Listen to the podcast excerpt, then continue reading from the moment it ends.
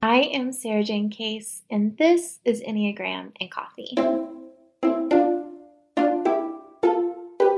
Hello, friends. Happy Thursday. I hope your day is treating you well.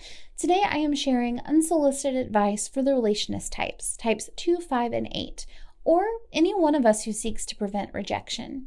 But first, today's rosebud and thorn. My rose today is that the Smart Ass and Sass sent me sub- bookmarks in my subscription box this month, and I have never felt so bookmark rich in my life. It feels luxurious to have more bookmarks than I need instead of having to use random scrap pieces of paper or folding corners down, telling myself that I'll find a bookmark somewhere soon. I am living for this abundance. my thorn is that I can't really elaborate on this one, but I received some news this morning that dramatically impacts my future and I have very little control over it and it sucks.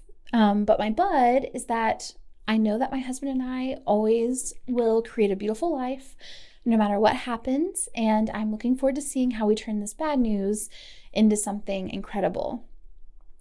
All right.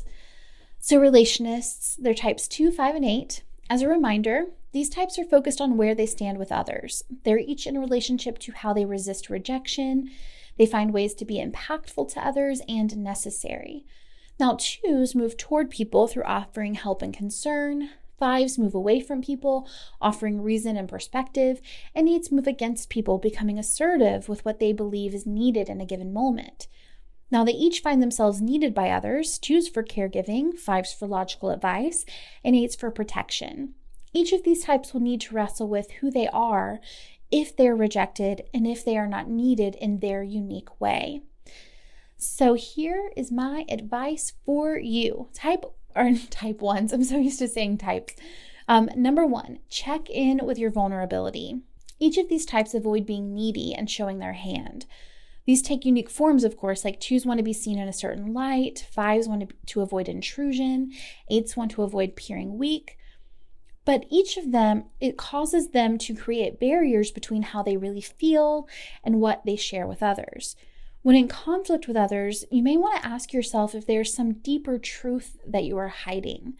Sharing your truth can be a bridge that invites people into reconciliation or even collaboration. It can be a real relief to share because it gives people the chance to show you that you are not alone. Number two, unconditional love and accept your unconditionally love and accept yourself. Okay, I know that's easier said than done. That's a really big statement. Love yourself no matter what. But perhaps a better way to say this is to validate your experience. I do a practice called EFT or tapping, and it's helped me so much with working through negative emotions and difficult circumstances. But the piece that I want to share with you today is the act of naming your experience and saying, I deeply and completely love and accept myself. For example, even though I am too tired to offer help today, I deeply and completely love and accept myself.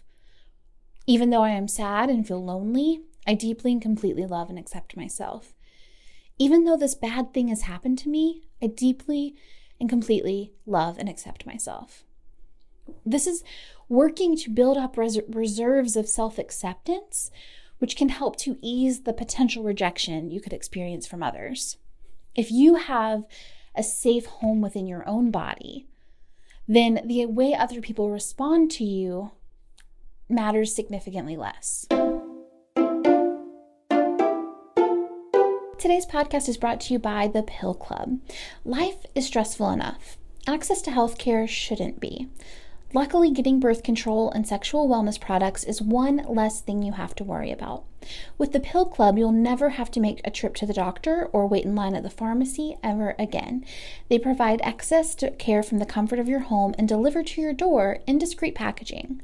The Pill Club is a birth control subscription prescribed by a medical professional and delivered straight to your door for free. The Pill Club carries over 120 FDA approved brands. Most brands of birth control are free with insurance or Medicaid.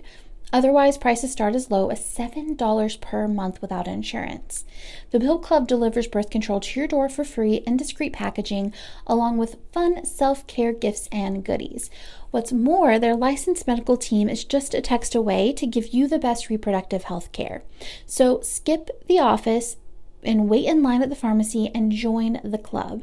Right now, when you go to thepillclub.com slash egram, the Pill Club is offering a $10 donation to bedsider.org for every Enneagram and Coffee listener who becomes a patient. Your donation will help low income individuals get access to birth control through bedsider.org. That's thepillclub.com slash egram to get your first birth control care package and donate to help more women in need of affordable birth control. Remember, thepillclub.com slash egram. You must use that link to make a donation. Thank you, The Pill Club, for supporting the podcast. Number three, make regular note of your worth outside of what you think you bring to the table. I really often tell type fours to keep what I call a pride pad, things that they've achieved or kind words that they've have been shared with them I want you to each to keep one of these two, but specifically for compliments and achievements that are outside of your normal wheelhouse. Meaning, type 2 is looking for things other than how you make people feel about themselves. Fives for your outside of your intellect. Eights outside of your strength. For example, type 8s, did you get complimented on your ability to rest? Did you take time to be vulnerable? Make note of those wins and value them so that you can remember that you're more than what you bring to these relationships, what you think you have to bring, right? If that's caregiving, protection, or rationality. And people can appreciate you for more than just that role. Type number four, keep almost saying type. Number four, face the fear of rejection. Like, really try to understand it. Now, before our type eights and our fives dismiss this, let me say, stay with me here for a second. Consider what you are afraid of showing about yourself that may be too much for other people or potentially a burden, and ask yourself what you're so afraid of. Are you afraid of being perceived as weak? Why? Are you afraid of being a burden? Why? Are you afraid of being unlovable? Why? Run this through its worst case scenario. If people really feel like you're weak, what does that mean about you? What are you afraid of? Dig into it, look under it. I like to ask myself why about 8 times, you know. I'm I'm I'm scared they'll think I'm weak. Why am I afraid of that? Well, what would happen if if they thought I was weak? Why is that so scary for me? You know, keep prying and get to the bottom of it because when you really open it up and get in there, it's not as scary as it seems. And rejection's not as big as it feels in theory. And finally, number five, let someone else handle it. Each of you plays a specific role that makes you indispensable. And this can feel really good at times, you know, and at other times it can feel like a prison. It can be incredibly meaningful practice to wait 10, 15, 20 minutes, 24 hours before jumping in and offering to take on that responsibility. Let others take on that role sometimes and maybe they won't do it the way that you would do it. Maybe they won't always come to you, you know, each time they need you for something or need that thing covered. Maybe they'll go to a wider group of people. But this is a good discomfort. It's a kind of discomfort that will ultimately set you free and let you offer to help when it comes from the truest place of benevolence versus a place of potential resentment. Okay, friends, I hope this was helpful. As always, it's an absolute joy to create this content for you, and I will see you tomorrow for the next one.